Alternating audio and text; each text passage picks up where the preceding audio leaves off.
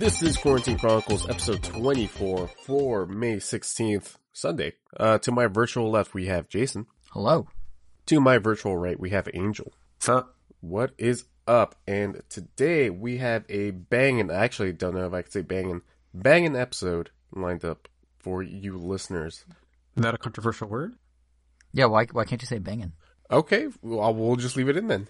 Uh, I'm not, I'm not going to exactly bring up why we can't say banging. I mean, I, I could guess, I guess, but I mean, it's it's it's just it's slang these days in the same way that calling a song a bop apparently is. So you call this episode a bop if you want to be extra P G. Who calls things a bop? The internet, Gen Z, I don't know. Hmm. Huh. Are we Gen- – oh, no, we're, we're millennials. No, nah, we're, millenn- we're, we're millennials. At least yeah. Angel and I are. I assume you are too. You're not that much younger. Yeah, I'm a, yeah, I'm a millennial. ninety-three? I'm pretty sure I'm a millennial. Yeah, you're a millennial. Yeah. Yeah, we're all broke. Uh, what what's up with you guys? Well, I don't know. It's been an interesting two weeks since the last Q C. Um, media consumption has been relatively low because I've been creating media, as I think I've mentioned last time. Just been animating some stuff, working on yeah, just a lot through Maya, learning how to model. Things are coming together. Pretty excited about finally finishing that because I've literally had no real free time. Like, I just kind of come home, animate, sleep, wake up, go to work. During my breaks, I work on this stuff. And yeah, I kind of want to get to a point where I'm just consistently animating and doing some fun side projects so that I don't feel like I have to do like a two month long boot camp of this kind of stuff. But besides that, yeah, it's been good. It's been chill. Enjoying life. Cool, cool, cool. How about you, Jason? I was going to say, it's right that like a lot has happened last two weeks because I feel like, not to tramp on our COVID update segment, but like the world kind of reopened a little in the last two weeks. Like it's it's in that case, let's get into it. Uh, Jason, do the jingle. Sure. Oh, um, light at the end of the tunnel. COVID. Oh, God. That wasn't even a song. That was spoken uh, word. I don't know what that was. You were trying to be sexual with it, too. I don't know what I was trying to do, but it did not work. And I oh, regret every syllable. I regret every syllable. I'm just so excited for the world to reopen, I guess. I don't know. But yeah, I'm so to, I, yeah. as far as far as the, the SoCal COVID update, California is knocking out of the park, as we've stated multiple times. Uh, I believe the number is fifty-five percent of Californians are, yeah, are vaccinated. Yeah. That's that's Californians the latest number. Or SoCal? I saw uh, California. California's at fifty-five percent. That, um, that's extremely SoCal's good lower. For how stubborn this country is about crap like this. Yeah. Yeah. L A, like SoCal or L A County, they're hoping by July we'll hit herd immunity at the current rate we're going, which yeah, is that's, wild to that's say awesome. Out loud. But, uh, yeah. Jason, you were able to go to a concert because of uh, yes. being vaccinated, right? Yes. So, uh, I don't know if anyone out there – I know. So, it, it was so weird. I don't know if anyone out there has um, heard about that Vax Live special they aired on T V about a week ago. Um, it was basically Global Citizen, who does all sorts of philanthropy. Um, they put together this show with some big artists and big presenters to just sort of pitch to people who aren't vaccinated – why you should get vaccinated, and also to pitch to world leaders the importance of uh, equity in vaccines and making sure that, you know, here in California we got our fifty-five percent, but there are places where the vaccine isn't accessible and where they need it perhaps much more. Like, you know, India right now is being torn apart. So it was like a um, TED Talk? COVID. No, it wasn't a TED Talk. It was like a telethon without the fundraising f- factor. So basically they were trying to bring attention to it by doing this thing where you tune in and you listen to music, and then hopefully in between that there's these little segments where you get the message that you should demand some vaccine equity and you should go get vaccinated yourself. And then they also have a bunch of corporate sponsors who donated millions to get vaccines to different countries and that sort of thing. Um, so originally – so this is the secret about it. So it was billed publicly that the entire stadium was full of first responders. Like any T V taping, – they still needed seat fillers, it turned out. So everyone that was near the stage were legit first responders, but then the rest of the stadium, which they filled to about twenty-six thousand out of the seventy thousand capacity at the new uh, SoFi Stadium here in SoCal, Um, which, by the way, we were the very first crowd ever in there, which is kind of cool. But the rest of it, they gave the option to responders if they want it, and then any extra tickets, they just started emailing Live Nation customers. I mean, like, hey, you want to come? It's free, because they just needed bodies in seats, essentially. So, like, everyone on camera was first responders. Everyone that was close to the action was first responders. But if you're in, like, the actual arena, like, sitting up a little higher, those were a mix of just random vaccinated people. Wait, so... So what the kind... So, yeah. Sorry. But the people Go who got the emails from Live Nation, did they just surpass the vaccination requirement, or did they still need? Yes. You so, so you oh. still need vaccine. Yeah. Okay, so okay, how gotcha. It worked is you got yeah yeah yeah. So you got this email, or I got this email. It's just like, hey, as long as you're uh, fully vaccinated by this date, meaning you're past your two week window, you're good to go. Come on down. It's free. And they did vaccine pre-checks where they took over a few venues around L A, and you could go in the days leading up to the concert and get a wristband that they actually put on you and tightened kind of tight so you couldn't, you know, give it to someone. Um, if you show your vaccination card, and then when you got there, you know, they again had to check everyone's wristbands and that sort of thing. Um, but yeah, once we were in, it was like a concert, and it was, well, being in that environment was like a concert. The actual show I'll get to in a sec, but, um, yeah, they filled it, like I said, like twenty-six thousand or so out of seventy thousand. They had uh, some social distancing where you could only sit in pairs of two in any given row, but they stacked the aisles, so to speak. So there are people in the row in front of us or behind us, but next to us, we did have a gap in the seat to our right. Um, and yeah, and they had you wear masks, but they also gave us little snack bags, and everyone could, you know, pull down their masks to eat or whatever, but then they would put it back up. Um, and this was pre the new C D C guidance about not needing masks if you're fully vaccinated. So, um, you know, which is only a matter of time till they said it. But, um, yeah, so, like, still people were masked up and that sort of thing. And then it was just weird to be back in this environment where there, again, you know, twenty-six thousand people all, like, singing along to songs and, like, being a crowd and cheering and, like, you know, having a show below you. And it was very kind of surreal to be, like, back in that. And they really leaned into it, too, because they had um, – the performers were J-Lo, J-Balvin, Eddie Vedder, her, who just won an Oscar, and um, uh, Foo Fighters, who closed out the show. And I was mainly there for Foo Fighters. But uh, they had each performer do two songs, except Foo Fighters, who just tore through like eight songs, and brought out the dude from uh, A C D C and performed Back in Black with him, which was kind of a cool surprise. And it's um, No, I Brian Johnson, is that his name? I don't remember his name. But the, the lead singer from A C D C. Oh. Um But yeah, they uh, and and they leaned into the crowd thing because they had J-Lo. One of the two songs she did wasn't even hers; it was uh, "Sweet Caroline," which is like the go-to one of the go-to karaoke songs for like people that like to go on cruises or in their forties, maybe. But the point is, it was like a huge sing-along. Like she did it as a sing-along. She brought her mom up who was just vaccinated, and she like led the sing-along into the entire stadium singing along. And it was it was weird. It was cool to be back in that environment, but it was definitely a little weird to like, you know. Hear a crowd that you're in do something with like that sort of, because you know when you do a sing along, that mass crowd feeling, like it's weird to now after so long of don't be in crowds, be distanced, don't do anything, to have that again was extremely strange. Um, and then Foo Fighters, like I said, they closed out with eight shows or eight songs, which was like great, but but it was interesting the concert as a whole because it wasn't actually a concert in the regular sense. Uh, they filmed it for T V. So things were shot out of order. They had uh, like some of the presenters. It was hosted by Selena Gomez. She kept flubbing her lines because she was nervous because she actually is advocating for this and wanted to like do right by it. So she was flubbing her lines. They had to redo those. They had like one of the performances. Her was actually in the parking lot, like kind of like when they cut in the award show to like an outside performance. Um, Prince Harry was there uh, and got the weirdly the loudest crowd response of anyone there. Um Yeah, it was just like a whole bunch of stuff that was shot randomly and out of order, and there was a lot of singing and waiting for them to like build sets on stage. Like J Balvin was in like a rotating moon and things like that. So they told us, hey, it's for T V, bear with us, it'll be fine.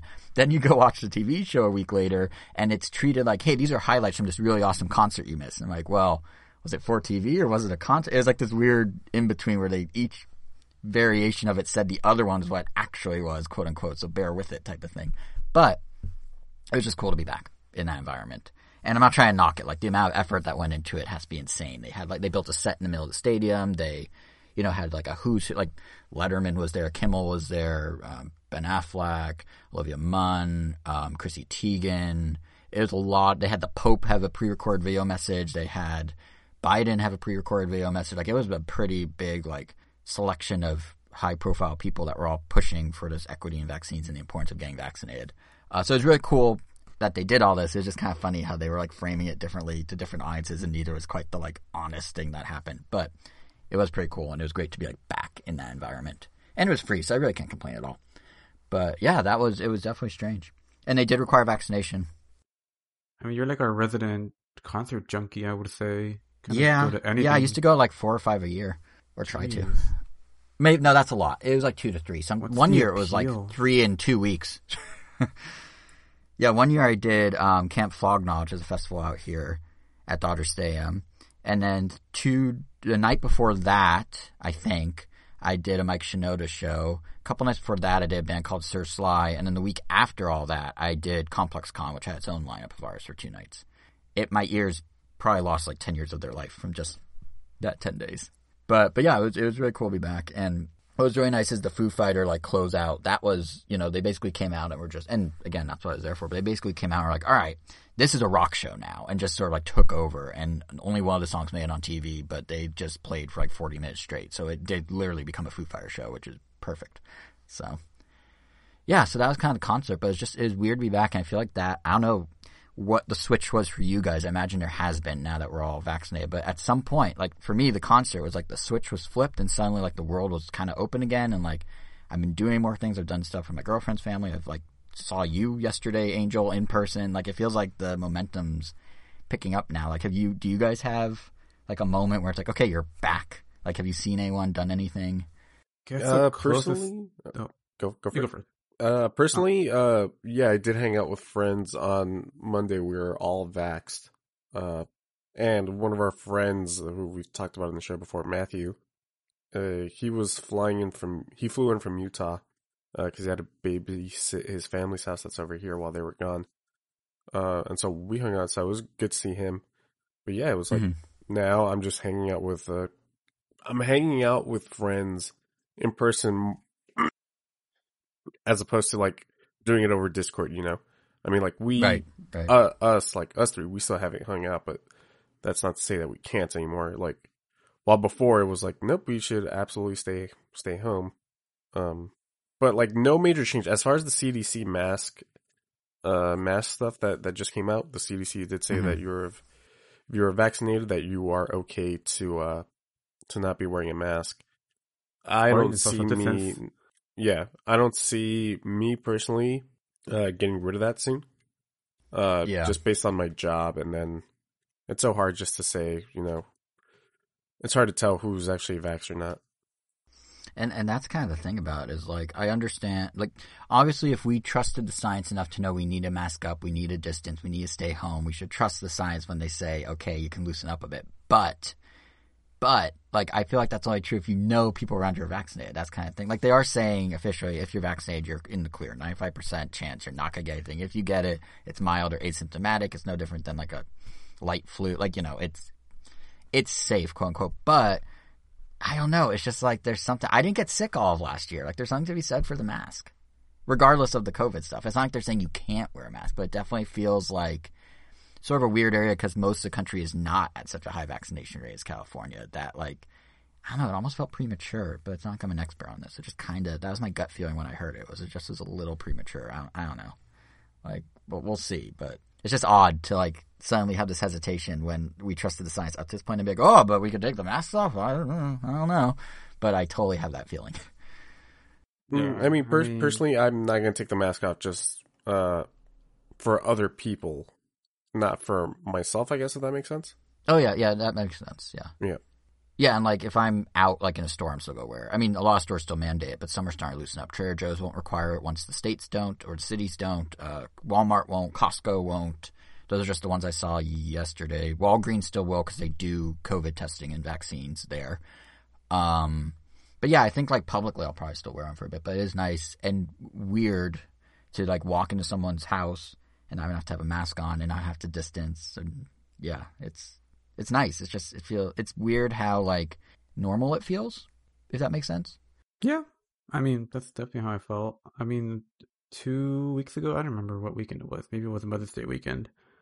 Um, we went to my cousin's house, and everyone there has been fully vaccinated, so that was like the first time we went indoors somewhere where we didn't have our mask, and that was kind of where it felt like, oh, I think they're kind of normal again, because also. we would go over their house to, you know, have like steak and stuff, like maybe like once a month or maybe like not as frequent, but it was definitely like a regular thing that we just haven't done in over a year. So doing that again just felt really nice. And also because they're huge movie buffs, we're like, hey, we should try to go to like rent out a movie theater, just because that just seemed like a fun idea.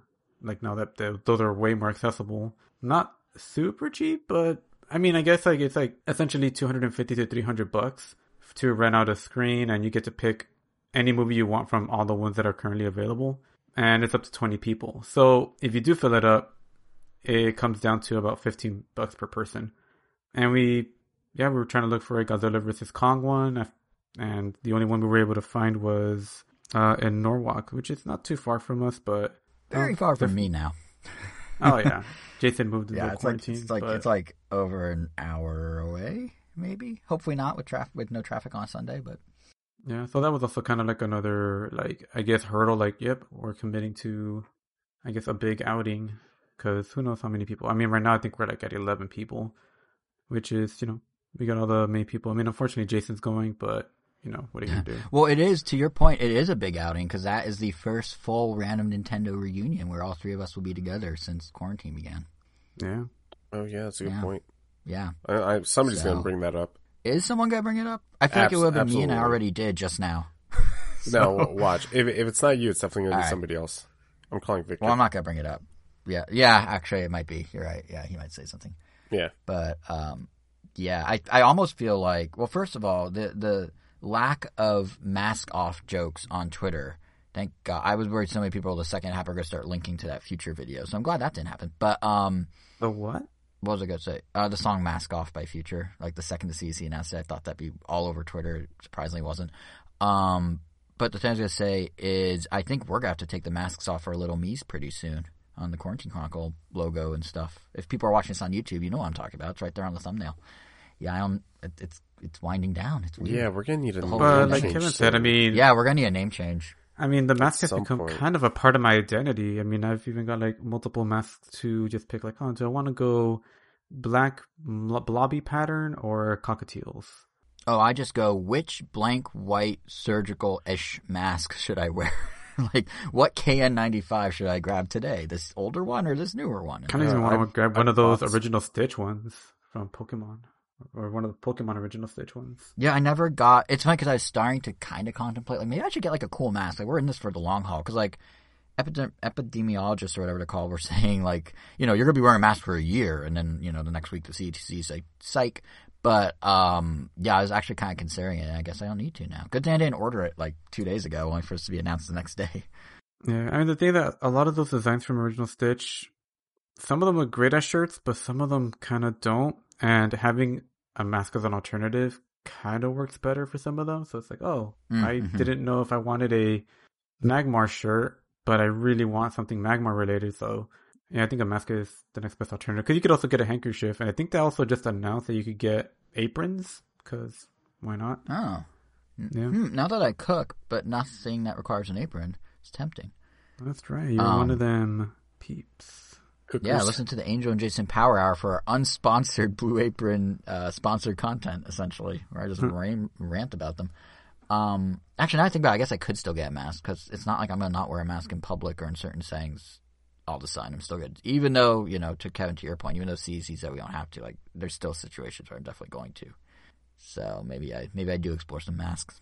Maybe. Yeah, I bought a couple of masks off of uh, off of Etsy probably mid-pandemic. Like, I bought a Persona five mask. That's got like the, the bold red, black, and white stars kind of kind of deal. Um, That's cool.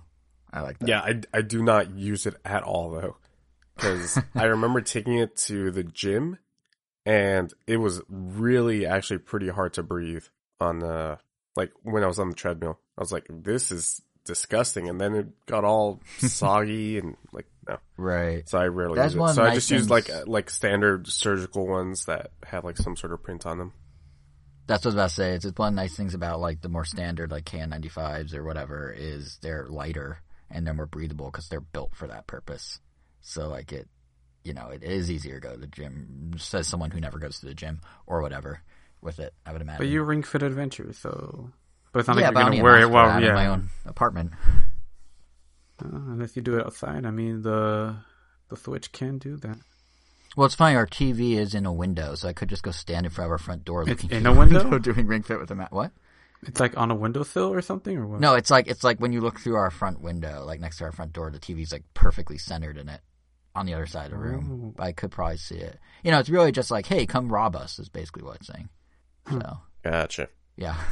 All right. Well, unless you guys with got your, anything with else. Your, with your address oh. again? Um, I'm not going to put this on broadcast. But that, Angel, for you, it's wanting them. Uh, Fair all right, enough. Cool. Fair enough. Cool, cool, cool. Unless you guys got anything else, I guess we can move on to the meat of the episode. Yeah, that works. I Go mean, for it. Yeah, next thing we talked about, I mean, we mentioned that um, Jason and I saw a movie yesterday, which was, I guess, the second Together. normal, weirdly normal, just hangout. Um, yeah, like we just got some pizza and watched a movie. It yeah. was like... And definitely to emphasize just how, like, how normal it felt. Like, I don't know if it's because, like, I... typically, like, you know, pre-quarantine days, I would see Jason about once a week, like, you know, because of the podcast. Or, yeah. Actually, yeah, because... we're friends. uh, oh, fine, sure. Um, I get that, too. Yeah, that's true, because it was every other week. We would, he would come over for the podcast, we'd hang out, like, Kevin, Jason, and I. And then on the off weeks... Usually I get we burritos would, at, like, We would in the typically morning. do yeah. something on Saturdays, and sometimes we would see him on Sunday as well. So, you know, we saw him pretty frequently. And especially now in quarantine, um, I feel like this kind of also had an impact on it. But, you know, we have on Wednesdays, we stream and play games. On Mondays, we play games. And then, you know, now we also have the podcast every week. So we had like three separate interactions outside of any random calls we might have during the week. Yeah. So when I finally saw him in person, it almost felt like it hadn't Normal. been that long since I see him. It felt like, oh, it's just Jason. Except with what short threw hair me off time. was your hair. Yeah, no, because you have... Oh, you have what threw, what threw me off was your hair, because I was expecting it to be huge. Oh, so, no, I got a haircut this week, yeah. but yeah, that was Actually, you know what really made it feel most normal? And then we can talk about what we, the movie we actually watched together. But you know what made it feel most, most normal was when we were leaving, and you said, see you next week. Because next week is when we're all doing Godzilla in the movie theater together. And I was like, whoa, yeah, see you next week. Like, we're back. The cadence is back. Like, it's not like this weird fluke where we just happen to slip through some like COVID wall where like, haha, we can see each other. Like, it's like back to normal. Yeah. And that that's when it really sunk in, when we were driving away, and I was just like, huh, he said next week. That's only a week from now. Weird. So yeah, I yes, we did say the usual, like, oh, I guess um this is the end, or never seen you again. But yeah, I guess we're not that much better. Oh yeah, that would have been more normal, you're right, for you to basically act like we're no longer friends. That's pretty much what yeah. you did every time we split up. But uh yes, oh, to, was... to the meme hmm I don't want to go for it, yeah. I just, uh, no, go ahead, go ahead. I was going to say, it was also just nice to finally give um, Jason some gifts, some birthday gifts that my brother and I had given him, that we've been just holding for a long time. Oh, man, okay. Um, we're going to go on one more small tangent. They, These guys, these guys got me. So they gave me a belated Hanukkah gift, which was an anthology of every Nintendo sixty-four game ever released. Well, it wasn't belated, we bought it on time. But belated in the sense of it's it's not Hanukkah in late May. Yeah, which isn't your doing, or mid-May, which isn't your doing, but gotcha. And it's literally every N sixty-four game ever released, along with the hardware, the bundles, the controllers. It's like it's me in book form, basically, and that, or why I strive to be, I guess, as a Nintendo fan. And then separately for my birthday, they got me. I don't know if you've seen this, Kevin. Um, it's this light up, like authentic, realistic. If a Pokeball was a real thing. Pokeball, like it's like this, it comes in like a case, and it like it when you open the case, like it lifts up out, and there's like a light that comes out from under it. Has a proximity Pokeball, sensor like for accurate, some reason. Yeah, so it has a proximity sensor, so when you come close to it, the button on the ball will light up like it does in the T V show and the games and stuff. And it has like actual heft to it, like a Pokeball would, and it has like different lights that signal different things, and it's like it's made to sit on a shelf and be displayed, which is exactly the type of collectible that I go for, and it's Nintendo. So it was like, yeah, two for two, Angel. Well done. And thank you again. Yeah. But yeah, it was, it was it was pretty slick. But the reason we actually uh, met up was we were watching, to the meat and potatoes of the episode, we were watching uh, The Mitchells versus the Machines. Yeah. The, I've heard Chris nothing but great things about this movie. movie. And they are correct. Yeah, so, I mean, caveat though, I visually, like, I really enjoyed the movie, and the story was The story was great. I don't know what it was about it. You know, I think the writing really helped, just because, I don't know, I think I'm used to seeing a lot more I don't know what the word I'm looking for is, but everything was predictable, for lack of a better term. I know it's not trying to be like subtle or anything, but like, you know where everything is going, almost like yeah, right before everything. Like, I mean, it's not even trying to be it's subtle. It's almost like a little. Yeah, it, it it was incredibly tropey. Like, and there were a lot, and there were a few jokes that I felt like, like oh, this joke is kind of going on just like a little too longer. Like if they cut it by like maybe two seconds, like it almost went from like oh funny to almost cringy. But you could definitely, I definitely felt like the like oh yeah, this is like. More so a family movie than even Disney Pixar yeah. ones are, because Disney Pixar movies, like, yeah, like they're for the whole family, but they usually try to hone in on something that more specifically adults will feel like, oh man, this hits home really hard. And this one does kind of have that to a certain extent, but for if, the most if, part, Angel, it felt like if we were dads, I think it would resonate. Oh yeah, yeah, yeah, yeah, yeah. Without saying but, too much, if we were dads. But this one, I felt like you could definitely tell like their target audience was aimed just a little younger, mm-hmm. um, just like by the type of humor, and a lot of it, well, some it of was... it, a lot of it did land, but there was a lot of it that was also like, like, like oh yeah, like I, I, I kept thinking like, oh man, this would be a great movie to watch with like my niece and nephew or something like that. Like they would love this. Not that yeah, I didn't it, love it. I mean, it... it was still a funny movie, but yeah, it was very. It, it definitely feels different in that sense, I guess. What I think it achieved really well, though, is, um, well, one, the animation style, which I'm sure you have lots to say about, Angel. But what I was going to say is um, the – so this is the third, I guess you could say, movie in the series of attempts by various studios to capture internet culture.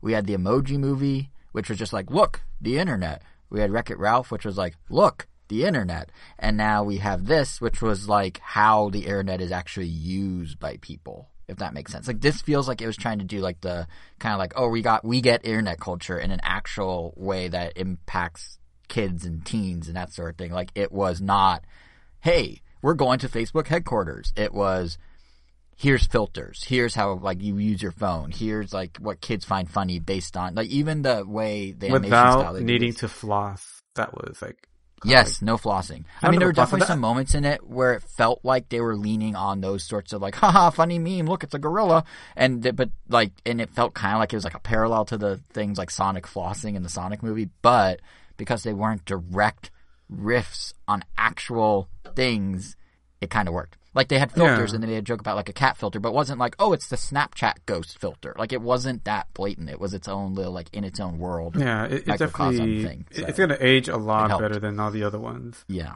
For sure. And I do think that like even the visual style, the way they, so they have it like this really cool uh, three D style that Angel, maybe you could explain better than I can. But then on top of it, they do these flashes of like two D animation that were kind of like either like a, basically an, an emoji for the character. That could be like a broken heart when they're sad or something like that, or it'd have like these bursts of color, or like if they're happy to be a rainbow that shoots behind them. And even that, like to me, it felt That's like that was that sort of movie that did something similar. Yeah, Scott Pilgrim did similar. Yeah. Oh and no, no, Scott no. Pilgrim uh, the, did the, the other one. The other, I mean, that one did for sure. Scott Pilgrim. Uh, wait, the other one, Paper Hearts or whatever it's called. Uh, is it it's the one where he's like a rebel or evil? There's like an evil version of him. Oh, oh, oh, yeah, and he has a mustache. Uh, um, Youth and Revolt. Youth and Revolt. That movie was yeah. very, very weird compared to its marketing. It was.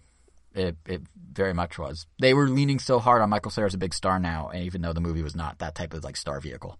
Um, Sorry. But yeah, it uh like the way they did that sort of like two D animation stuff around it, it felt like to me like, oh, they're totally capturing how the world is perceived for kids through their phones now, where they put stickers and frames and, you know, filters and all sorts of stuff on top of it to sort of like bring out the character and personality of what they're trying to share. So I thought even that was like kind of a more appropriate way to address like internet culture than how Wreck-It Ralph two or yeah, Emoji and you know Movie what? Did. It's actually just kind of hitting me, but like a lot of the timing and humor is almost one-to-one with a lot of the more popular shows on Cartoon Network. Yeah, like, no, it, it's one hundred percent like the yeah, rapid it, fire, you don't have an attention span, everything needs to move, move, move type of...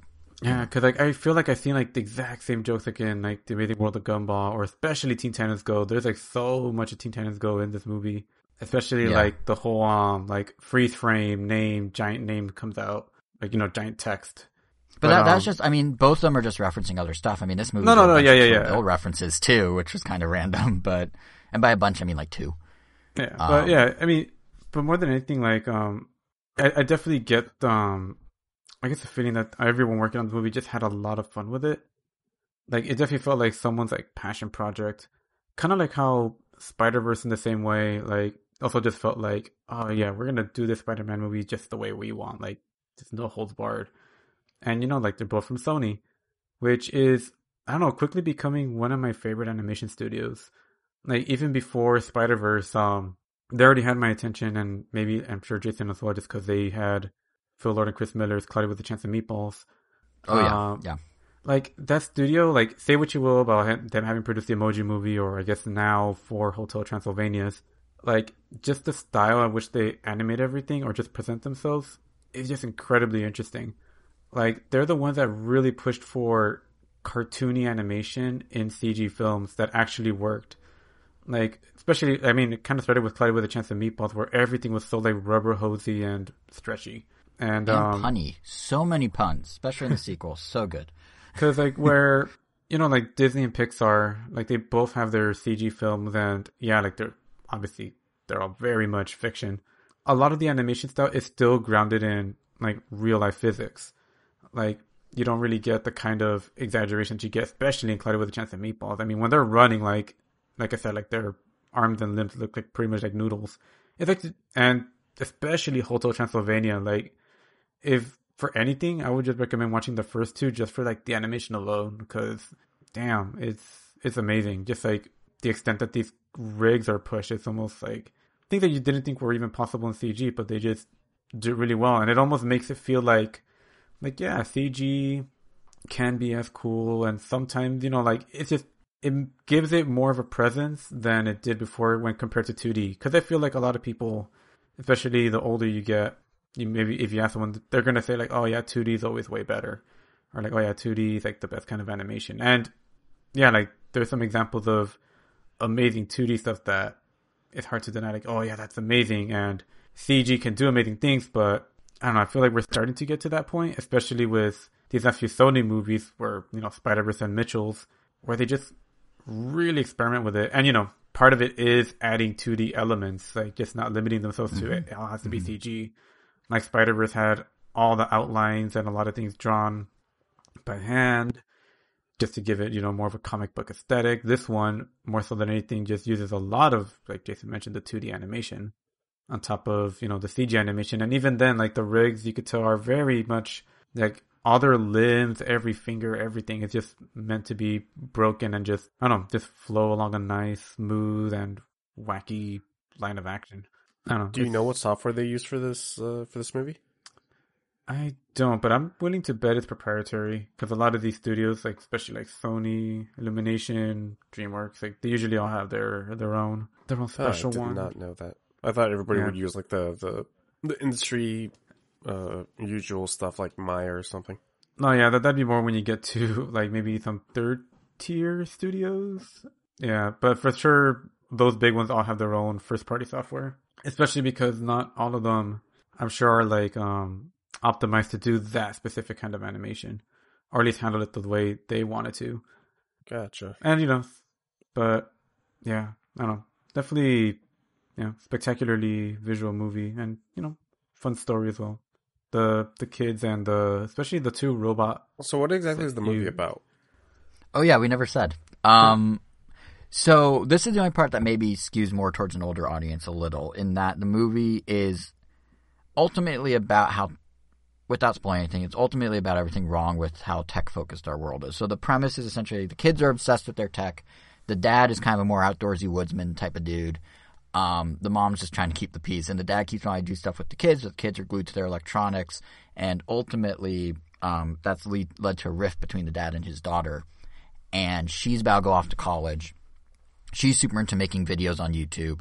He doesn't get it. They kind of get each other. So they're going. So he sort of strong arms due to him uh, breaking her laptop the night before college. He sort of was like, well, you know what? Like, you don't have a laptop, so we're going to do a road trip to college, and we're going to, like, reconnect over it. And the movie was actually originally called Connected, which was kind of where that was going. Um, but then as they start going on their trip, um, a company called P A L, which is sort of Facebook meets Apple meets Google, uh, announces a new uh, phone assistant, except it's not a phone assistant, it's a robot. But then you learn within about ten minutes of the movie, the robots are actually um, have minds of their own and are going to take over the world. So it becomes the Mitchells. So it starts with the Mitchells versus the Machines, and then it's the family fighting over their technology taking up too much of their time. But then it literally becomes versus the Machines when the Machines up, uh, have an uprising and try and take over the world, and they end up having to, you know, sort of survive it and try and save it. That's essentially it. Gotcha. So, so it's a family-friendly Terminator, from what I'm understanding. Yeah, yeah. pretty much. Very, yeah. Pretty much. Excellent way to put um, it. Wow. Yeah, wow. And a road trip movie. As well. I don't know how the Terminator connection. There's like hints of goof. There's hints of like Goofy movie in here. Oh yeah, I mean, yeah. Like yeah, it, it's it's definitely sure. an inspiration.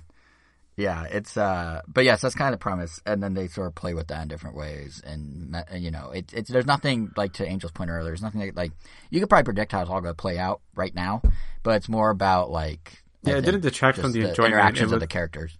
Yeah, yeah, it was it, it was so fun. I mean, I don't know, it was definitely just a pleasure just seeing the characters move and talk and interact. I mean, and honestly, the, everything the, was fun. The t- yeah.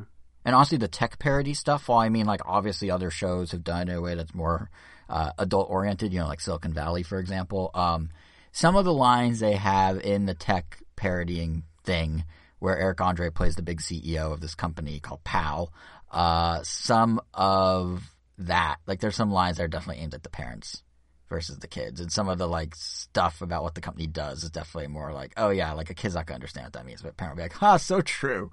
So yeah, that that's probably the the most um, where it's not aimed at kids. It's just with the like tech monopolistic characteristics that sort of shine through.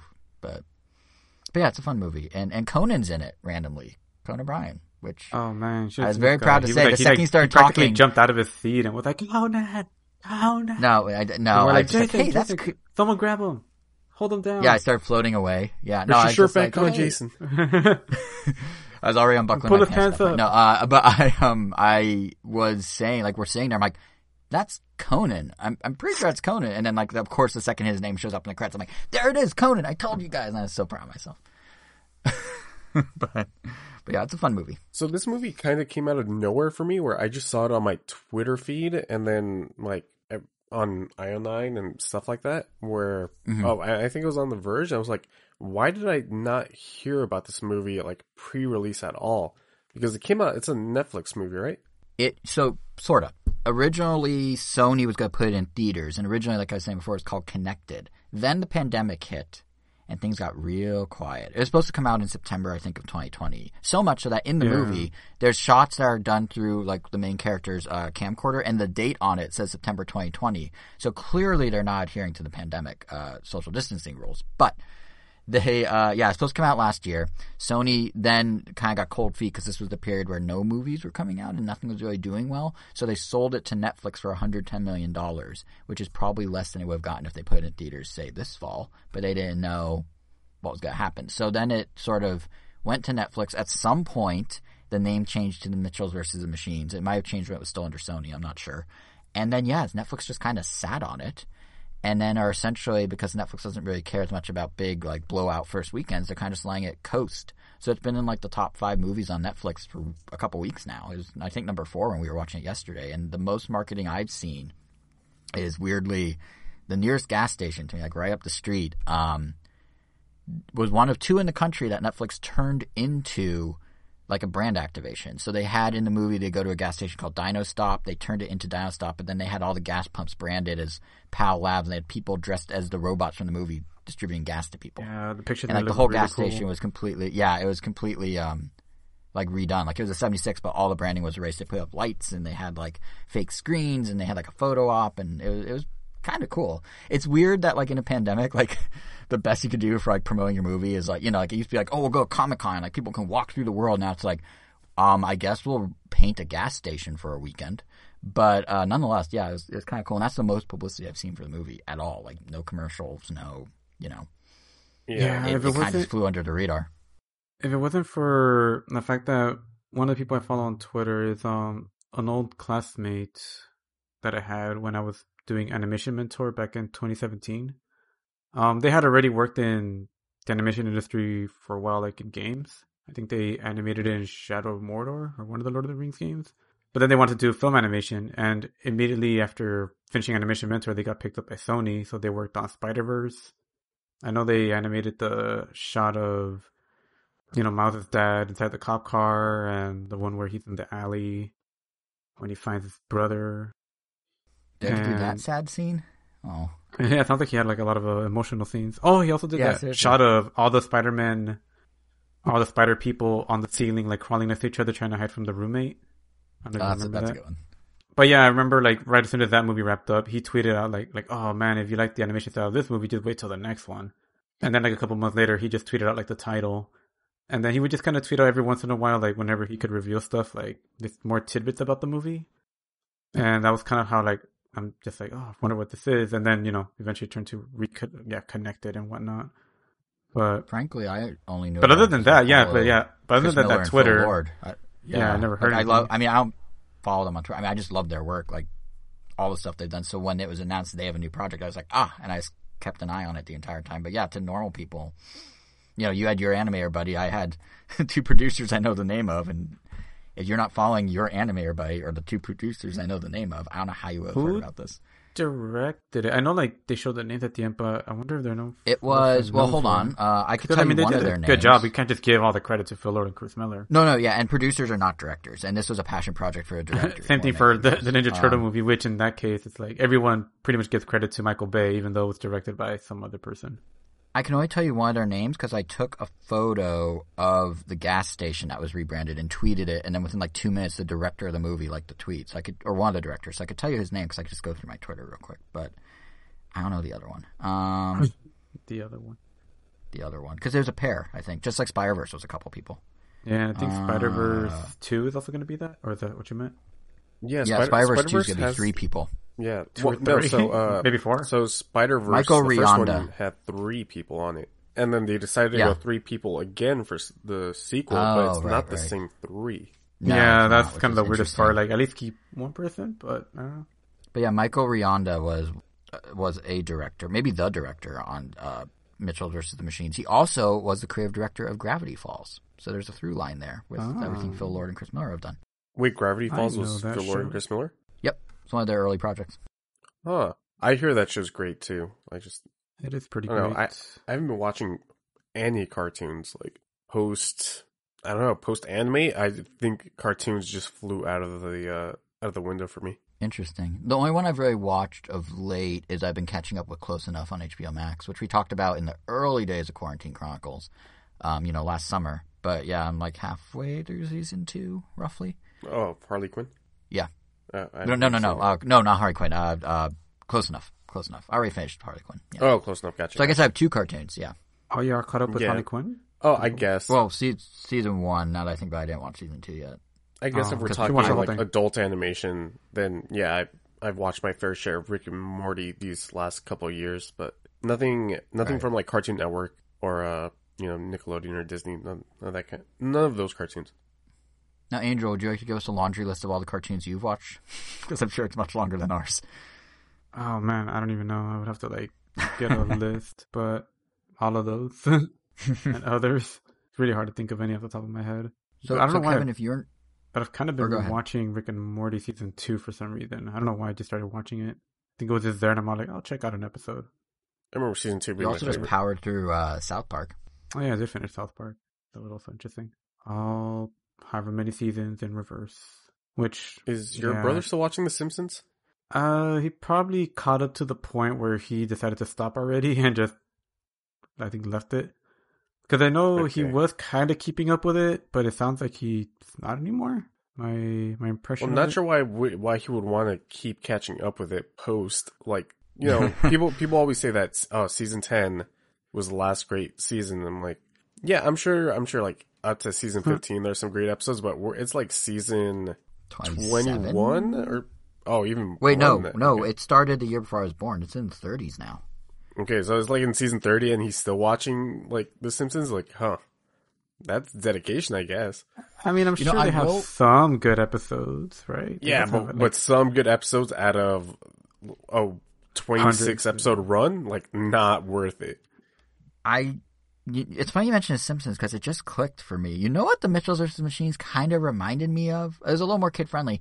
It had a Simpsons vibe, kinda. Did you pick up on that, Angel? Like, there's some like it felt kind of Simpson-y in how it escalated and how it was still about like this core group of a family of like four or five. Like, did did you pick up on that? Like in the same way that like, which maybe explains the Conan cameo actually, because in the same way, because he's I don't know if that's why Conan's in there. I mean, yeah, I don't know if that felt like a family. But I don't know. Thing. No, but it, like it, the director's like, this feels like The Simpsons. Let's get Conan. I don't know. I don't know. But it did have kind of a Simpsons vibe. Now that I think They're the family it. in like, this movie. Therefore, it's like The Simpsons. Therefore, therefore, no, no, no. But I mean, like the the escalation of what seems like an innocent premise into something kind of absurdist. Like it felt. I don't know. It kind of reminded me. I mean, a lot of a lot of kind of remind me of The Simpsons. Places do that. True. A lot, true, a lot of places, but... a lot of uh, shows and cartoons, all that. Kind of stuff. Yeah, especially nowadays. True. Like, I mean, that's definitely a very Simpsons thing, but at this point, it almost feels like it's Everyone just normal. It. Yeah. Yeah. All right, yeah. Scrap that hot take that wasn't fully cooked. Huh. All right. Well, someone uh... out there is probably going to be like, you know what? He's right. And to you, I say thank you, whoever you are. And I'm pretty sure we shut it down immediately. So that was uh, Mitchells versus the Machines on Netflix, correct? Yep. Yes, sir. Hmm. International listeners, I have no idea where you would be able to find this week. Sony's oh, I guess releasing I, it still. I guess. Oh, in they theaters. Are. Okay. I think. I think they only sold the U S rights. I'm not one hundred percent sure about that. Gotcha. Gotcha. But well, let me tell you about the, the Simpsons parallels. Yeah. No. What was that? What was that? I'm like, they, oh, they sold out the U S? Wow. I think, I think, because the U S was the only one I was really recoiling so hard to movies and theaters, but I don't know. Yeah. I might be wrong. All right. So going from, going from a very kid-friendly property to a not-so-kid-friendly property, uh, Resident Evil Village is out, which is Resident Evil's ninth main installment. It's a direct sequel to Resident Evil seven, which is the only game in the main series that I haven't played because I'm a huge pussy and the first-person nature of the game just freaked me out. Uh, Angel, you played seven, right? Played some of it, but because we've been playing it exclusively in V R, it's not the the easiest not thing the to just go like to... to just like pick up and play. So yeah. yeah, it's just taking a while. At this point, I'm just waiting for my brother to finish it, which I'm sure he's not too far from. But Wait, it's also been years. It? Yeah, think, no, he's like in the end game, and he just hasn't picked it back up. But oh, well, I think I saw him playing it once. It is a hassle to like set up the V R headset too. And that, that is it, why I always say it'll never be mainstream. Like, it's too much it's, effort to do V R. It sucks because, like, yeah, that's true that it takes a lot of effort. I, I would still say it's definitely worth it, but you have to be in the right mood for it. Yeah. So it's like, like, do I want to set this up? It's like, but, well, while sometimes you won't set it up just because you're too lazy, I'll still refuse to play the game normally because it's too cool in V R to not play it in V R, which is why for eight, like, I'm definitely going to wait until, like, I don't know, if they ever release or there's, like, an inevitable PlayStation five V R. I feel like right. the game had, there, there has to be, that's going to be, like, a launch title for it, right? Like, if they do that. Because, I mean, the game's already in first person. Like, so, I could see that being a selling point or something. To but. counter Jason's claim that it will never be mainstream, I will say the Oculus Quest is probably the easiest thing, the easiest V R headset to set up because it literally requires no wires. True. This and is true. This is true. Two, Sony yeah. has said that their second generation V R headset will only require one cable from the headset to the uh, PlayStation, all done through a, Fair. a U S B C cable. So I'm, I don't know it, if it's just so much the setup versus just Angel's point. You have to be in the mindset. Like you have to be like, I'm going to disconnect from everything for a few hours, and like, you oh can't well, I think in, I think in the case of Resident you do it, Evil. You can't. I think in the oh, case of Resident Evil, it's not that... I mean, that, I'm okay with that. I mean, that's like any video game. It's like, when I'm going to sit yeah. down, it's like, yeah, I'm not going to chat with anybody. I mean, yeah, I go... Exactly. I guess I am less likely... You're shattering the uh, stereotype of greasy, you know, Cheeto fingers while you play. I mean, I guess I am less likely to reality. look at a text while I'm playing. But... Because, yeah. you know, like, when something is loading, I'll typically look at my it. phone during that time, but... I guess, I, I guess what I'm saying is, like... I think there'll be a niche for it and a big one possibly because like the Quest is doing pretty well for itself. But what I mean is it's not like the P S six is going to be V R only. We're never going to get to that point where V R is the format. It's always oh, going to be a secondary yeah. format. It's never going to be fully mainstreamed in the way that like a normal game console is. It's always going to be secondary. Even to mm. your point, Ken, about the new P S five V R, like it, it's still a spin-off device of sorts. Well, we can yeah. get into the to the nitty-gritty off the podcast, but uh, when it comes to Resident Evil Village, there is no V R mode, which is... kind of disappointing. And apparently the V R mode for Resident Evil seven is still locked to the P S four version, which is a little weird. That it's like, I wonder if there's some exclusivity deal there. Is there any exclusive functionality in the PlayStation V R that other V R hasn't emulated yet? No, not really. It's literally just uh, head tracking. Oh. Which every well, headset does. Well, that makes no sense. Yeah. Yeah. But, uh, so Resident Evil Village does retain seven's first-person perspective, just minus the uh, V R-ness of it. And honestly, the only reason I played this was for content. Uh, I didn't even do it because I'm a fan of the Resident Evil games. Uh, for the plot? B- because, yeah. You're there for Lady Donahue, aren't you? Donahue? Uh, Lady What's her Donahue? Name? I don't know. I, I believe it's pronounced Demi- Dimitrisk? D- Dimitri? Yeah, Donahue. Something like that. It's Something Donahue like that. Now. I've legally changed her name. No, but I thought it would be, it would make a great stream if every time that I got scared, I took a shot. Whoa. So I did just that this That's past amazing. Tuesday, where every time we got scared, I took a shot of Tito's vodka, which, sidebar, Tito's vodka is probably one of the most palatable vodkas out there that I've ever drank. Yeah. It it doesn't go down like water, but it doesn't go down exactly like rubbing alcohol either. Uh, I love Tito's vodka. Made in Austin. Drink responsibly, folks. But uh, I don't know sponsored if it was the liquid vodka. Courage. Yeah, sponsored by Tito's vodka. But I don't know if it was the liquid courage that kept me playing, but I was having such a blast with this game. So I had seen a couple of Resident Evil seven Let's Plays. Not necessarily from front to back, but I knew a little bit about this game's backstory, mainly like the main character. His name is Ethan Winters. Uh, in that game, in Resident Evil seven, he's looking for his wife. But like, you... Well, it's not a spoiler to say that she's there at the beginning of this game. Uh, I guess it kind of is. But regardless, like the game starts off, when you boot it up, it tells you if you want to see a small little recap of Resident Evil seven's story. And it's cool. probably, yeah, it's probably about like three to four minutes. It, obviously, it's not going to show you all the little details of what happened in that game.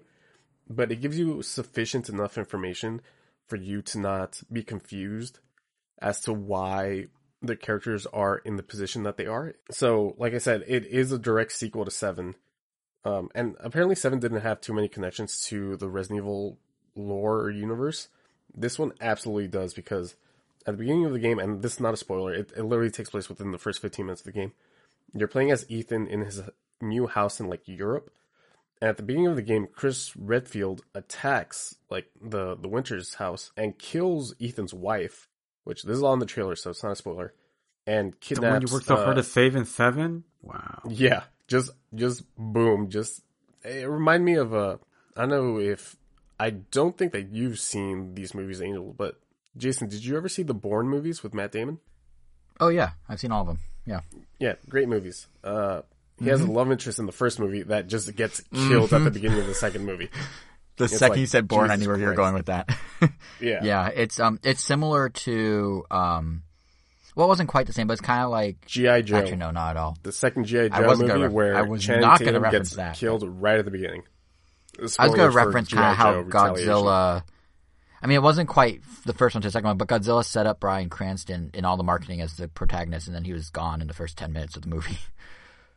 Yeah, that's a good point too. Yeah, it's, it's that sort of vibe. Yeah, so after Ethan gets attacked, uh, he wakes up, like, on this dark, snowy trail that leads to, like, a dilapidated village with, like, a huge castle in the background. And exploring this village and castle, you will go. Uh, right off the bat, two things hit me harder than a ton of breaks when it came to this game. One, the graphics. This is probably one of the best-looking games with a realistic art direction that I've ever seen in my entire life. We've talked about it a few times, but... Maybe on R N? Well, actually, I don't even know if we brought this up, but the R E engine that they introduced with Resident Evil seven is a beast of an engine, dude.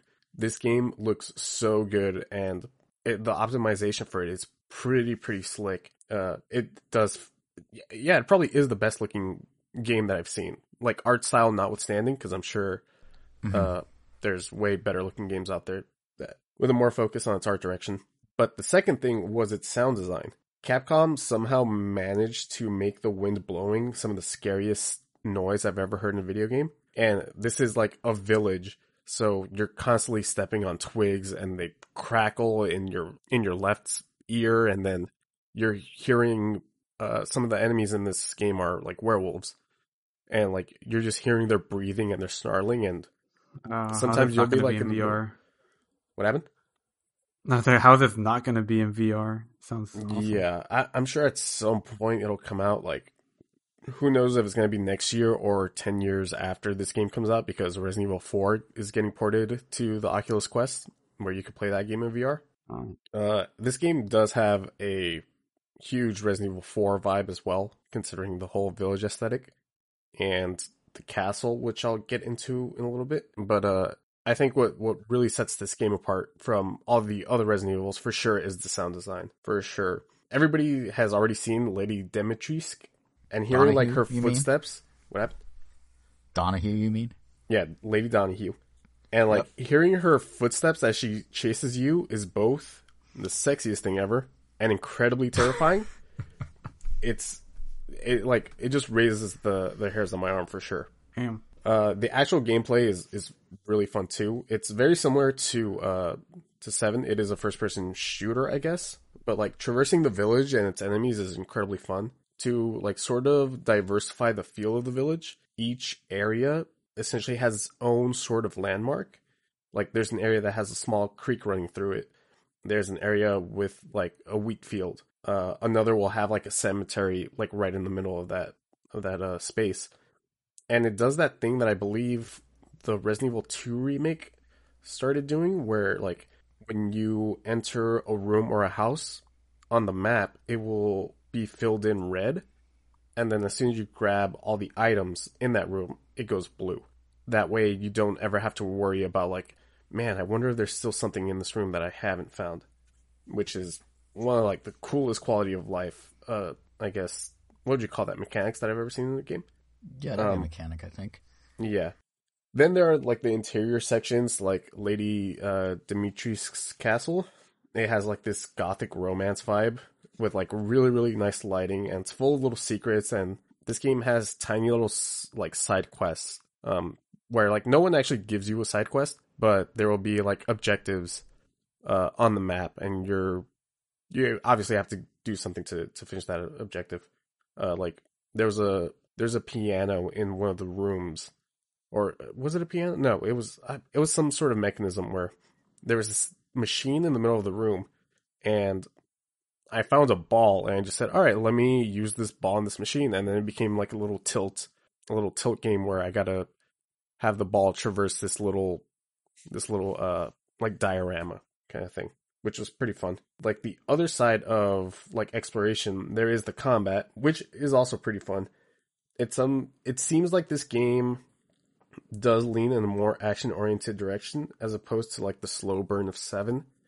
Uh, which is fine, because I usually have this feeling of unnerving dread whenever I enter a brand new area, and that's just gone the second that I have to shoot an enemy, because this game is very plentiful with its ammo and money, so that you could just keep buying ammo and feel like a, a one-man army. Oh, and like I said, you can buy ammo in this game, because there is a merchant, uh, as a nod to the merchant from like R E four. Yeah, I was about to ask, is it, does he say like the same thing when he opens his code, or... I believe I did hear him at one point say, "What are you buying?" And then he laughs to himself nice. and says, "That's I stole that from a friend." Some something to to that degree. Um, I that that's great. Yeah, I uh, like that. Yeah, for so like for the five hours that I have played of the game, this is definitely the weirdest Resident Evil game that I've played. I won't spoil exactly what makes it the weirdest, but it does get weirder than the nine foot six inches vampire countess for sure. and like it's and oh god, her daughter's ah oh, man, this this this game gets you down bad for sure. I'm I'm digging the game a lot. I don't think that I'll go back to R E seven though, because I'm sure I'm going to feel that that game will feel a little bare bones compared to this one. But I am enjoying the crap out of it for sure. Like I'm so I, for you personally, do you feel like because. Yeah, like overall, I've heard good things about the game, but the same like sticking yeah. point that a lot of coworkers are just like things that I've been hearing is always about the difficulty, that the game is like way too easy, and that always mm-hmm. seems to be like a detriment to them. But have you had any issues with that, or you're like, no, this is good where it is, or did you feel like, yeah, it could be a little harder? Uh, oh, it it could absolutely be a little bit harder. Uh, I am playing on normal just because I didn't. Uh, want to stream this game and just keep constantly dying. So Sense. yeah, so like if I wasn't streaming it, I absolutely probably would have played it on the I believe it's called hardcore or, or nightmare, whatever, whatever the highest difficulty is that you can get. But uh, yeah, this game just gives you so much ammo. And then to the point where I'm like, yeah. I don't know if I really should upgrade my guns, because if I pump enough bullets into into these guys, which, like I said, the game gives you gives you like a, a stockpile of ammo. Um, you don't really necessarily need to upgrade your weapons. And then it's, I do that one thing where I believe Resident Evil four introduced it when, you know, just bringing out your knife as Leon. I just knife. If, if I'm going one-on-one with an enemy, I will just knife them, dodge its attacks, keep knifing them, block, keep knifing them so that I don't have to waste any ammo. So yeah, the game can definitely be harder. Do you have a dodge in this game, or do you just have to like kind of strafe away? Yeah, you just got you just got to strafe away. But Ethan Winters, man, that guy is a one-man army, because you have, if you press, I'm playing this on P C, if you press spacebar, he'll block. You know, he'll just put like his hands in front of his face, and that is able to like soak up a lot of damage to the point where like your health will not deteriorate until you're hit at least like five times while blocking. Uh, I'm sure it's changed for uh for uh hard, but until I until I do like a second playthrough, I actually won't know about it. Here's the key question, Kevin: how many shots did you have to take when you did your live stream? Uh, so I thought that okay, I did ten. Nine of them from scares. Number. What happened? That's a healthy number, ten. Yeah, uh, and I I recorded all of them, so uh, after the podcast, quite a number. Maybe I'll be able to I'll be able to share some with you guys.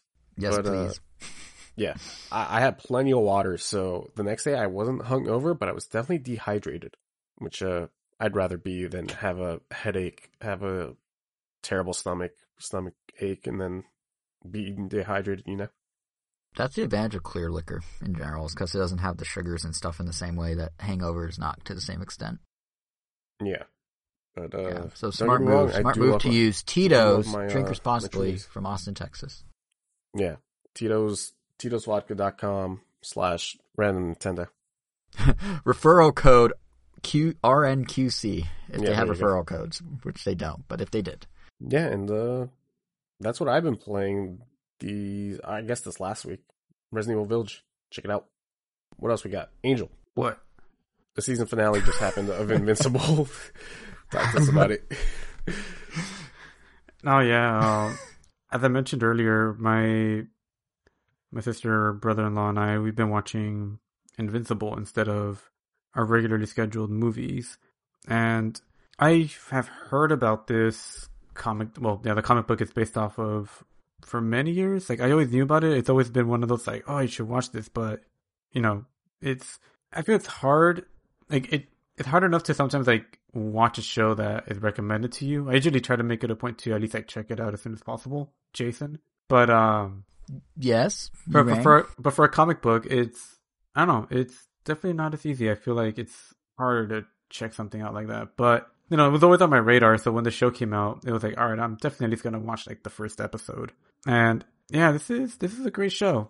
It's, um, yeah, it's a, it's another superhero thing. I, I feel like if people aren't already, superheroes have definitely been, I guess, played out, for lack of a better term. Um, or this is also at least, on like, Amazon this... Prime, which already has The Boys. Yeah, like, Amazon Prime is to... thematically not hugely different from The Boys.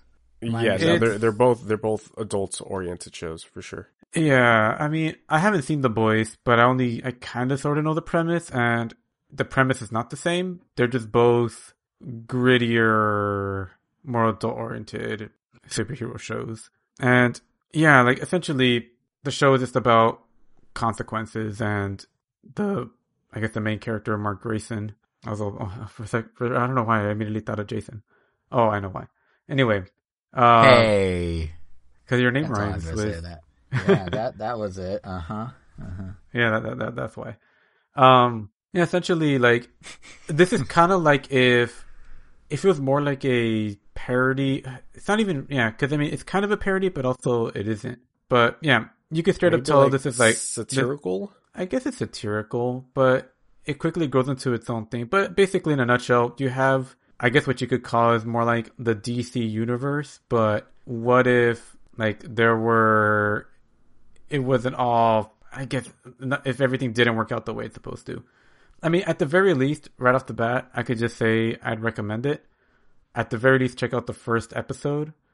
Um, yeah, the I first episode really... doesn't hook you up. Like, yeah, I don't know. I don't... I don't know what will.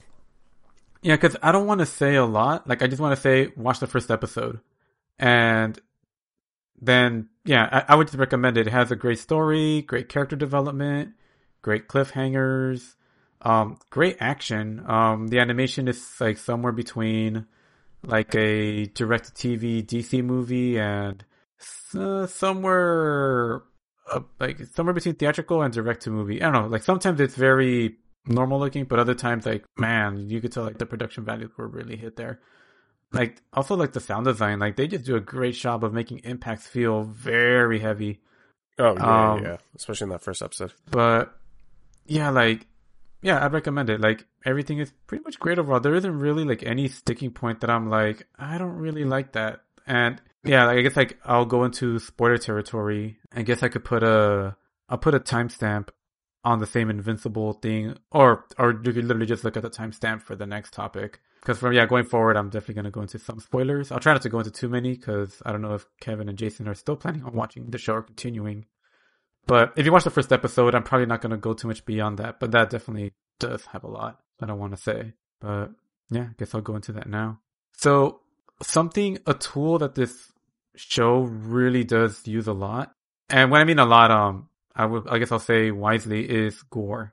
Like this show, like you going in, like almost like the entirety of the first episode, like isn't very. Um, there's nothing it's leading violent, you on that's going to be, but it's not uh extreme. Yeah, it's not, I guess. Yeah, it's not. Yeah, it's not graphic. It's just like it's, oh, it's like just typical, violent beyond what you it, it, expected yeah, a cartoon it, it, it, to be. It's your typical, any, whether it's cartoon or like a Marvel movie or D C movie, it's just like, you know, you got your punches, your people getting hurt, but no one's like dying. No one's like getting like their like heads blown up or anything. It's just like your typical kind of violence, something you would see like in a, okay. I don't know, a rated, like a rated T kind of movie or T, T, is that even a T thing? T for teen video game? P G thirteen. It was like, it was the first like episode's kind of P G thirteen.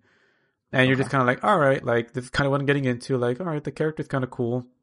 Essentially, Mark Grayson, he is the kid of this world's equivalent of Superman. And there are more, definitely more parallels to D C slash Dark Horse than anything else, is because you do literally have like a Justice League. You have like your equivalent of the Flash, your your um Wonder Woman, your Martian, your Martian Manhunter, yeah. yeah, your Batman. Aquaman. Like they're literally all there. Oh yeah, your Aquaman, who's like literally a fish. Um, and the funny thing is that like there is a D C movie called um, Justice League Doom, where Batman. The whole point is that um, the Justice League finds out that Batman had a contingency plan if any of them, any of the Justice League members ever went rogue, because you know like oh they could get mind controlled or something, and like what if Superman like lost his mind or something, like he would be pretty much like almost impossible to stop. He would just have like a plan for everybody, and of course someone finds that plan and enacts it, like how to stop them. But in this one, Mark Grayson's dad is this world's Superman, and he's Omni-Man, played by um J. Jonah Jameson, who is yep. some other J K. Simmons. Sure. Yeah, J K. Simmons, who was apparently really good in Whiplash, but I have not seen that movie or even yep, knew about that movie until... He is amazing in Whiplash. That movie's probably one of my favorite movies great. of all time. He's also pretty great as the Yellow M and M, which if you didn't know, is one of his earlier oh, yeah, acting careers that he has M and M. Kept going. Yep, he was the Yellow M and M. Huh. Yeah, well... A lot of people don't know that. It, I mean, it sounds just like him, yeah. I'm surprised. Yeah, yeah, but it's one of those things you don't realize until someone says it, and they're like, oh yeah, my exactly. God. Yeah. Oh my God, he was the Yellow M and M. He still is. Not past tense, current tense. Oh, he's, he's still the Yellow M and M? Yeah, that's what I'm saying. He, he continued the role. At least I think he is. I haven't heard that he stopped. Because, you know, I keep a very cl- close eye on the M and M voice cast, apparently. But, yeah, I think he still is. Yeah, well, well, J. Jonah, he does a he does a great Omni-Man. Like, just his performance, like, I don't know. He almost kind of steals the show a little bit. Just, like, just his presence. But, yeah, in this universe, he's clearly, like, the top hero. He's not part of this Justice League equivalent called like the Global Protectors. He's just kind of like his own I, thing, I saving the world. Was. He just kind of helps whenever he wants.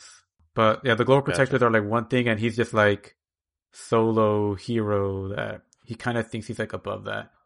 Or yeah, because they, you know, the Global Protectors essentially are like government sanctioned team that, you know, like whenever they near they're needed, they're on call, but Omni-Man will kind of patrol on his own and go wherever he needs to go. And yeah, so the show pretty much starts like that. Um, Mark hasn't developed his powers yet, and at some point towards the end of the show, you find out that he does. Like, he just suddenly gets them. It's like, I guess, like through puberty, because he's a Viltrumite, and just like Superman, like um, Omni-Man came from the planet Viltrum, and he came to Earth to. He was pretty much like assigned that planet to be his protector, and he fell in love, had a kid, and now his kid has powers. So now he's like going to train him up and, you know, teach him how to be the best hero. But already you could tell, like, they're planting the seeds of things, because as soon as he finds out he has his powers, he isn't exactly super happy about it. But obviously the biggest, like, what the hell moment that people talk about are the pretty much the, the ending, end I guess. Episode. Yeah. Yeah, because like I mentioned, this show goes from like P G thirteen violence to, I guess, R. Like, I so theaters will probably not show this. Yeah, like, I don't think I've really? ever seen anything this visceral and graphic. And that's not even to mention how much more intense it gets later on. Like, holy moly. Like, damn, that last that last episode alone, Jesus. Like, I've never seen that. Like, we've seen, like, cities get wrecked in plenty of movies. We've seen, like, you know, waves of soldiers get killed in various movies. But I don't know what it is about this one, but it's just way more intense. I mean, just to kind of give you an example, um, well, I guess even going back to that first episode, um, yeah. So the global, the global defenders get called Guardi- into Guardians their, of the Globe. yeah, the Guardians of the Globe. It's one of those two, Guardians of the Globe or Global Defenders. Um, their guard, we'll just call them the Guardians. They get called into their headquarters mysteriously. And they're like, well, who called us? And then they see Omni-Man. He's like, oh, Omni-Man, did you call us? And then suddenly he, like, attacks them. And he pretty much kills them all. He, like, also barely survives. He's not invincible. Uh, get it? Um, neither is invincible. He's very much um, vulnerable. Um, they make that pretty, pretty clear um, throughout the series. But he's getting there, I guess. But, yeah, like, there's a moment where, like, the Flash equivalent is, like, punching him. And he grabs his arm and then, like, grabs his head and he just squeezes it, and you they pretty much, like, zoom in on um, the the crimson, the red crimson, the crimson flash or something. They just zoom into his head, and you see, like, his eye slowly bulging up until, like, it just splatters, and they show the whole thing. Or they show, wow, like, decapitations, people getting ripped apart at the before, seams. They show the guts growing everywhere. Be- before uh, before the crimson flash or whatever his name is, before he actually gets his head crushed in, you're seeing him try to essentially punch Omni-Man in the chest, and he's punching him so fast that at some point his, like, his oh, hands his arms go break, yeah. yeah, from yeah. punching, and you see them just, like, covered in blood, and yeah, they're just, like, punching with, like, yeah. meat. yeah, yeah, basically. Jeez. So yeah, the show is there's a lot of that, but the great thing about the show is that it uses it sparingly. Like, I mean, there's definitely. I mean, after you see that first episode, you could pretty much expect some level of gore in every episode, but it's used intermittently, like, so that it doesn't, like, you know, become, it's always shocking, pretty much, like, because you never know, like, when it's going to happen, and when it does, it's always, it's always, like, oh my god, like, damn, like, this is, this is brutal, like, they're, they're what, good at mediating that. What episode but, uh, is it where they have those, like, time-traveling, or not time-traveling, but, like, those bugs invade?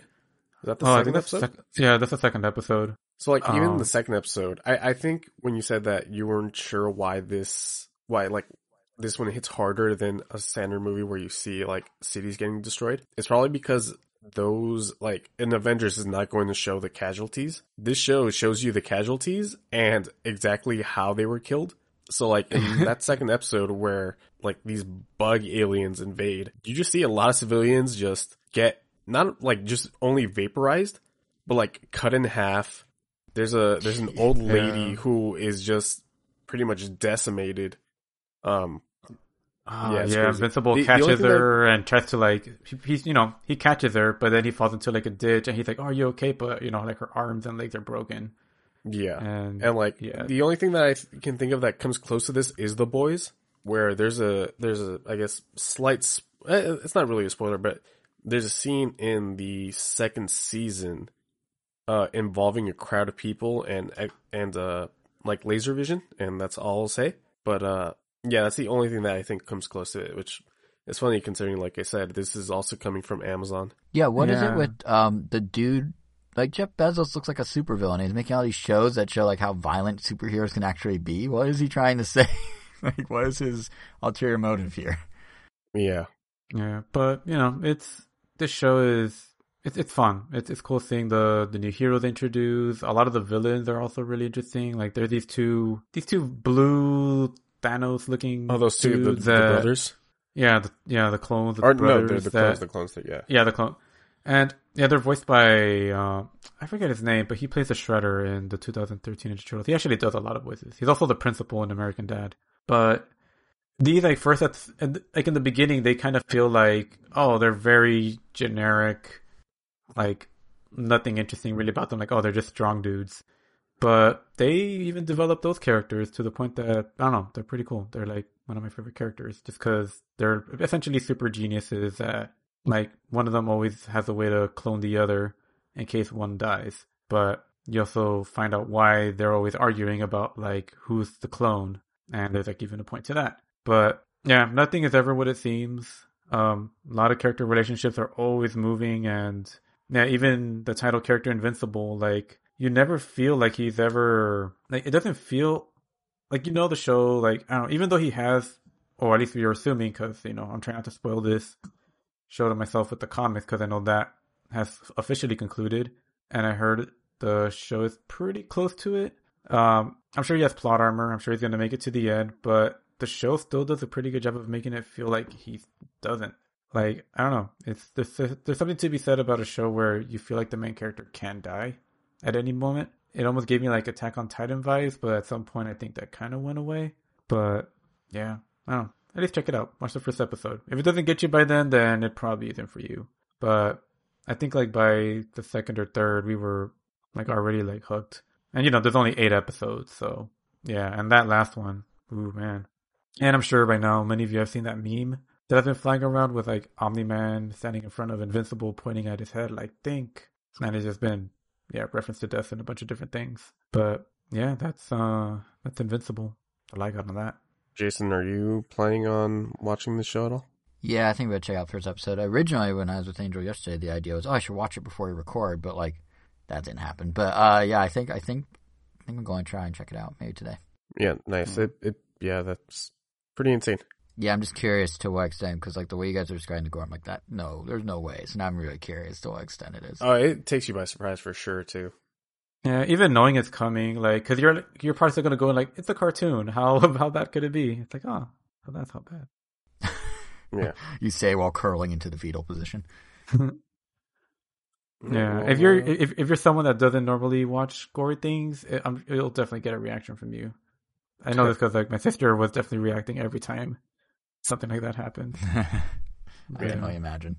So, uh, last thing on the docket, this past week... I binged a very popular anime that premiered last year and just wrapped up maybe, a, I, I think it was in February or March. Uh, so I've been watching Jujutsu Kaisen, which in the anime community basically became sort of the anime of the year. Uh, I think the last anime that hit it this big was probably Demon Slayer back in two thousand nineteen, which I finally actually finished after starting it a year ago. So I'm really looking forward to finally seeing Mugen Train.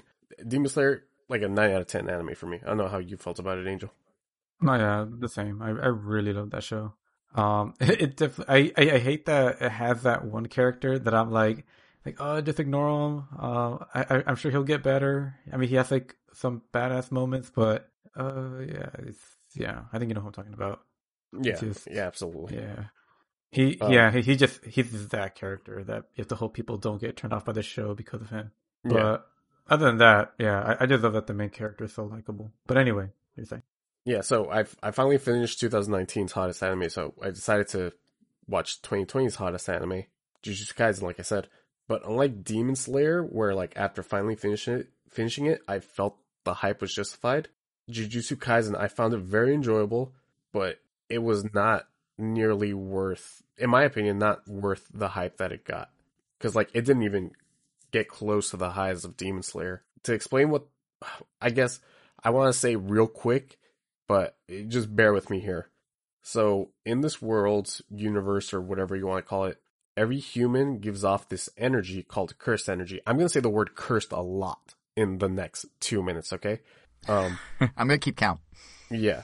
So I'll let you know how many. Human, humans give off this energy called cursed energy, and many people in the world can't control the release of said cursed energy. And so with so much cursed energy out in the world, these monsters are created, and these monsters are called curses. To defeat these curses, there are jujutsu sorcerers, who are people who can actually control their cursed energy and use it against said curses. And then young sorcerers are taught how to control their cursed energy at the, I believe it's the Tokyo Metropolitan Curse School. And the main character that we follow, Yuji, the way that he gets involved into this world is by, um, basically he eats the finger of this ancient curse called Sukuna. And sorcerers are now basically told to kill Yuji, since Sukuna is... essentially, he's like revived into uh, Yuji's body. But instead of just killing him outright, there are still nineteen other Sukuna fingers in the world. And so they decide, we'll just have Yuji eat all of Sukuna's fingers, and then we'll kill him. That way we can just get rid of Sukuna once for all. How many times did I say cursed? You know, a lot and a little. Uh, ten. Yeah. And I thought it'd be more, but also when I stopped thinking about it, ten's a lot. Yeah, and I, I absolutely could have gone further into detail, because there's, they throw so much cursed jargon into this, where you have curses, you have cursed energy, then we get into cursed items, cursed weapons. Every episode at least has the word cursed in it, at least. Yeah, probably about ten times. So if you watch episode quota in that yeah. case. So like if you watch anime, and especially like the big ones, the description I just gave probably sounds very, very tropey, and that's because it absolutely is. So, like, right off the bat, you have a school and a main character who has an ancient evil inside of him, just like Naruto.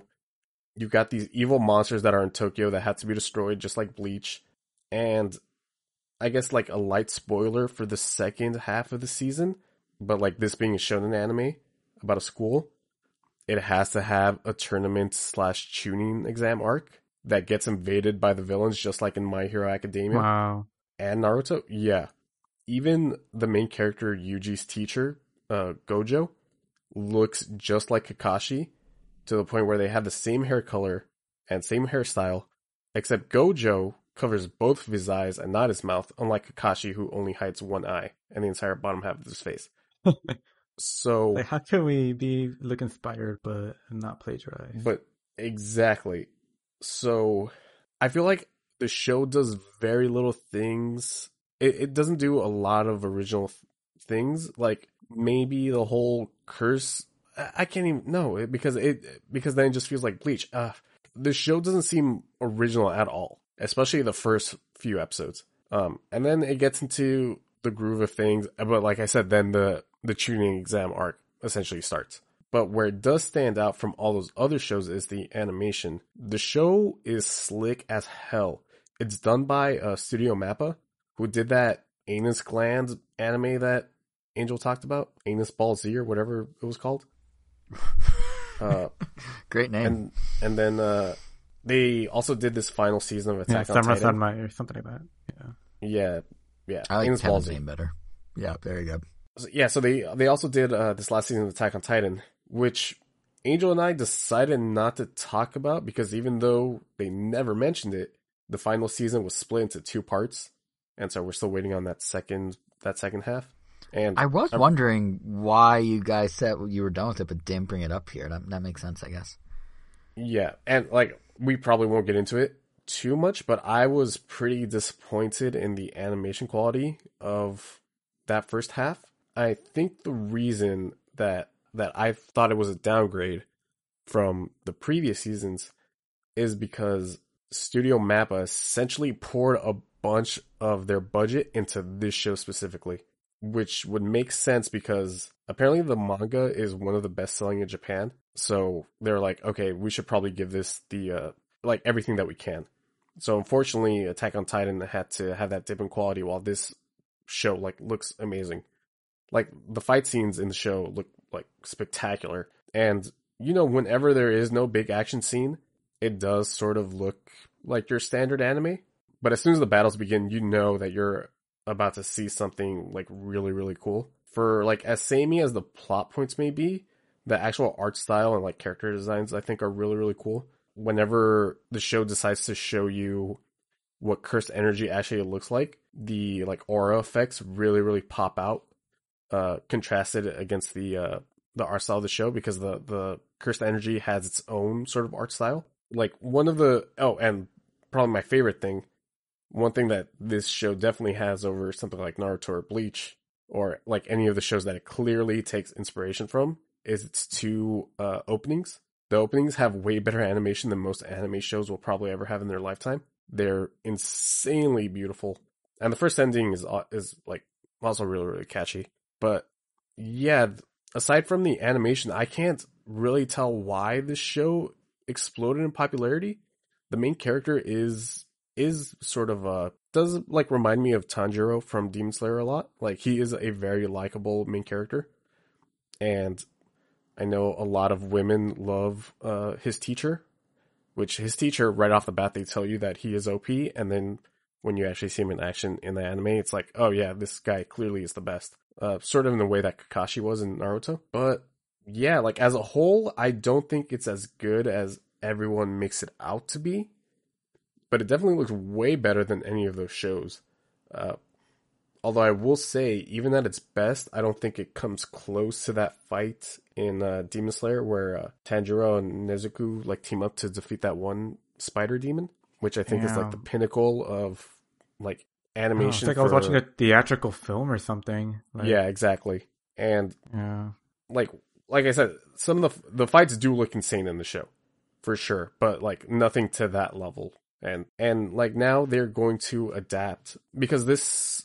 This uh, manga anime is sort of, I guess, how would I say this? Was was preceded by this like one shot. The uh, that what are they called? Mang mangekas, mang mangekos. What are they called? The guys that write and draw. Oh, mangaka. Mangaka. Yeah, mangaka. Mangaka. Yeah. Mangaka. Yeah. So before uh, Jujutsu Kaisen, he did like this one shot, and then he did Jujutsu Kaisen, which I guess like took place in the same universe and has the same, some of the same characters from that one shot. And so MAPPA is now adapting that into a, a theatrical film, and they're calling it Jujutsu Kaisen Zero. So hopefully that movie is going to look awesome. But then that just makes me a little bit reserved for Attack on Titan's final half. And who knows, even if it'll come close to the quality of Mugen Train, which I believe I'm seeing this upcoming Tuesday. I'm not sure. But uh, yeah, that's my Jujutsu Kaisen hot take. Everybody seems to love this anime, and while it, I definitely really, really like it, I don't know if the hype was what killed it for me. But yeah, that's that's that in a nutshell. And I think with that, that'll end this uh this episode, unless you guys got another thing. Not here. Really? Angelito? Wow. Did you say really um, or not really? What? Oh no, no. I'm surprised I have nothing to say. Yeah, I'm surprised Jason didn't have like a Conan anecdote or something like that. Oh, I didn't know you wanted to hear that. Well, his show ends on June twenty-fourth on T B S, so then he moves to H B O Max. You will probably talk about that, right? Oh, when the time comes, absolutely. Yeah. June twenty-fourth. Post-mortem. Uh, what are the next big releases like coming up? In terms of movies? I I forgot to ask this, but when does Raya and the Last Dragon come out? It, uh, it didn't already? It's Wait, been out since it? March. And it's, yeah, it's been out since March. Oh. As a, but it was only a it? Disney Plus Premier Access title. Oh, that's Or do you mean like for so, any, yeah, like I'm not paying I think it hits regular Plus in like July or August or something. Oh, when does Black Widow come out? July ninth. Nope. Oh, so Second. we got a while. No, ninth. Second, ninth, somewhere there. But Loki is in early to mid-June. Early to mid-June. I remember the date. Okay, so that's probably the next big... I don't I have no idea what we're going to talk about in the next episode, but... Dude, I could go down a rabbit hole. Here's a great tease. I could go about, down a rabbit hole of fever dream T V shows that shouldn't exist and are not necessarily good, but are somehow starting to sink their claws into me. Oh. Oh, you're finally going to talk about... Okay, I won't say yeah. what it is, but... Yeah, yeah, that's all, all right. I'm going to so say. But next yes, episode, I can we'll finally, finally dive into that. Yep. This there's two of them now. That, uh, there's two of them now. There's two of them now? So. Okay. Well, I guess in that case, if we're going to be talking about reality T V, I guess I got one show that I can talk about. Just right. Absolutely trash that I'm enthralled by. Yeah, it's. I didn't think I'd ever be into reality anything, and yet... Yeah. And so yet. Our next episode will be up on the thirtieth of May, uh, assuming everything goes according to plan. Uh, mm-hmm. Next week, we will have a brand new episode of Random Nintendo, where I don't know what we're talking about in that episode either. Uh, Nintendo has yet to inform us. We shall see. We'll see. We'll see what the news cycle looks like this week. We but shall yeah, we'll, we'll, see. Well, you know, what a tease of a show. What are we going to talk about? I don't know, but come along and find out. Yeah. So, um, I guess that's all the housekeeping. Let us know what you thought about the episode in the comment section, either on our YouTube, where we are random nintendo dot com, or on the blog post. You could, uh, listen to this. You're already listening to this on Spotify or Apple Podcasts, so I'm not even going to do the whole rigmarole of, uh, of, uh, podcasting apps. On Twitter, you can follow us at Random Nintendo or our individual accounts. Jason is at J S R seven. Angel is uh, at Weiro underscore O, W E I R O underscore O, and I am Kevin Gomi. And that'll do it. Jason, final word. Get vaccinated, people.